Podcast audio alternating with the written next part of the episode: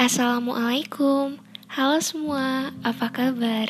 Semoga baik-baik saja ya. Masih awal bulan Februari, harus tetap semangat.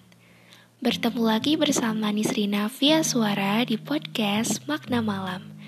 Podcast yang bisa kamu dengar gratis kapanpun dan dimanapun hanya di Spotify. Malam ini, aku akan membacakan cerita dari seseorang. Tapi kali ini gak via email sih. Orang ini mengirimkan ceritanya via D M Instagram. Aku udah kenal dia dan sudah aku anggap seperti kakak sendiri. Meskipun kita baru bertemu dua kali deh kalau gak salah. Dan dia ini baik banget, gak paham lagi.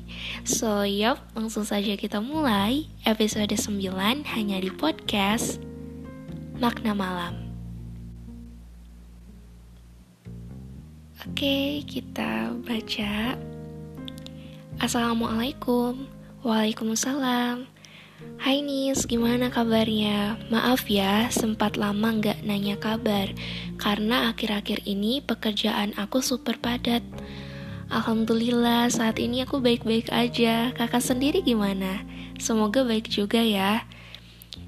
Santai aja sih, dan aku ngerti banget rasa penatnya bekerja. Dan kalau ada waktu senggang pun, bawaannya pasti ingin istirahat aja kan. Pokoknya semangat terus dan jaga kesehatan ya. Aku excited banget loh waktu tahu kamu ada buat podcast dan available di Spotify. Waktu lihat instastory kamu kemarin, gak tahu kenapa aku langsung spontan untuk dengerin. Wah, wow, makasih. Tambah kaget lagi, ternyata kamu udah upload delapan episode. Aku nyesel banget sih karena baru dengerin podcast kamu sekarang. Karena aku juga baru buka Spotify lagi sih. Iya kak, alhamdulillah. Aku udah merasa yakin untuk mempublish podcast yang aku buat. Enggak lah, enggak usah nyesel. Podcast aku dari awal sampai sekarang akan selalu ada di Spotify. Jadi enggak perlu khawatir ketinggalan atau gimana. Nah, sekarang aku kepengen coba untuk sharing storyku di podcast kamu. Siapa tahu teman-teman kamu ada yang sedang atau pernah mengalaminya juga. Eh, tapi ada orang dewasa juga enggak sih yang dengerin podcast kamu? Hmm, aku juga kurang tahu sih kak, tapi semoga aja ada. Buktinya kakak aja dengerin podcastku. Soalnya ini lebih ke problematika orang yang udah rasain outside work. Hmm, oke, okay. Tapi gak apa-apa deh. Nanti kamu sama listeners lain di luar sana juga akan dewasa. Haha. Oke. Okay. Oke. Okay. Tahun dua ribu dua puluh lalu adalah tahun yang sangat penuh dengan suka dan duka. Mungkin terlalu banyak duka, namun di tahun itulah aku bertemu dan mengenal dia. Asik. Bukan, bukan seseorang di kampus atau seseorang di tempatku bekerja paruh waktu. Kita dipertemukan sebab memiliki hobi yang serupa, namun tak sama. One Eighty Coffee Music seakan telah ditakdirkan untuk mempertemukan kita. Wow. Sepasang makhluk biasa. Aku menatapnya bersamaan dengan crème brûlée yang tengah kunikmati. Tiba-tiba ada saat di mana dia menatapku juga. Aku membalasnya dengan senyum. Namun sayang, dia sudah memberikan pandangannya kepada pengunjung yang lain. Kata demi kata, melodi per melodi, aku resapi. Indah. Hanya kata itu yang ada di dalam pikiranku. Setelah dia selesai, dia duduk di salah satu meja bersama teman-temannya yang lain. Mengapa? Mengapa harus meja di depanku yang dia pilih? Tapi aku senang. Aku bisa melihatnya lebih dekat. Aku tidak percaya. bahwa aku akan seberani ini untuk menghampirinya. Mulai dengan senyuman, aku pun memulai obrolan. Jangan ilfil ya Nis, aku emang norak, hehe. Enggak juga kok kak. Banyak sekali pertanyaan yang aku lontarkan kepadanya. Dia terlihat bingung, namun tidak mengurangi sedikit pun keramahannya. Aduh, aku skip aja detailnya, kalau enggak nanti kepanjangan. Oke. Okay. Beberapa bulan kemudian, kita pun dekat.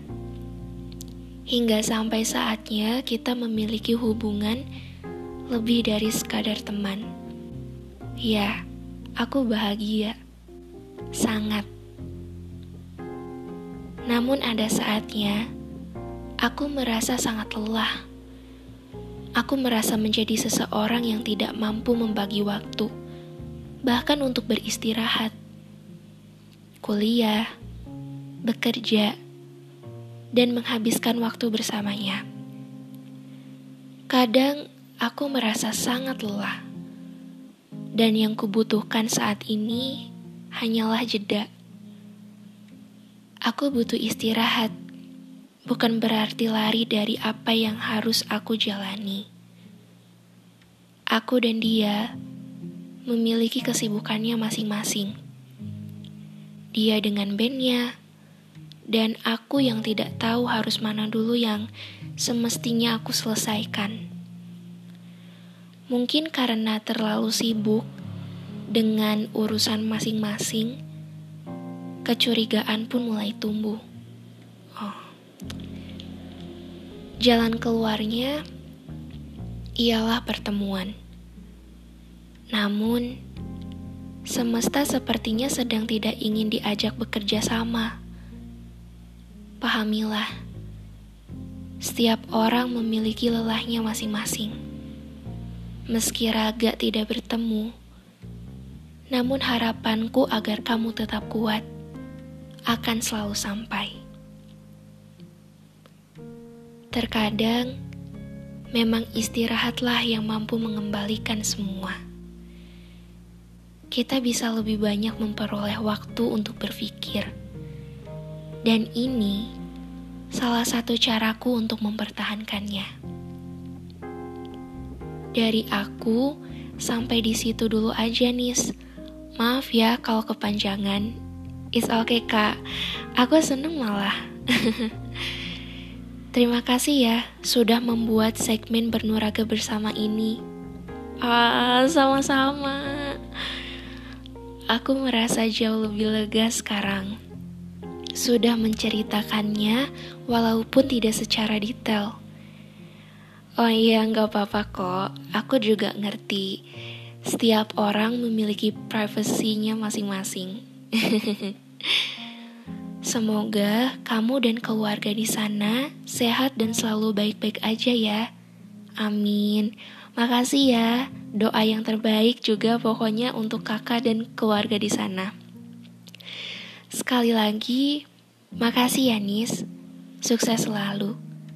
Sama-sama kak, amin, kakak juga ya. Wassalamualaikum warahmatullahi wabarakatuh. Waalaikumsalam warahmatullahi wabarakatuh.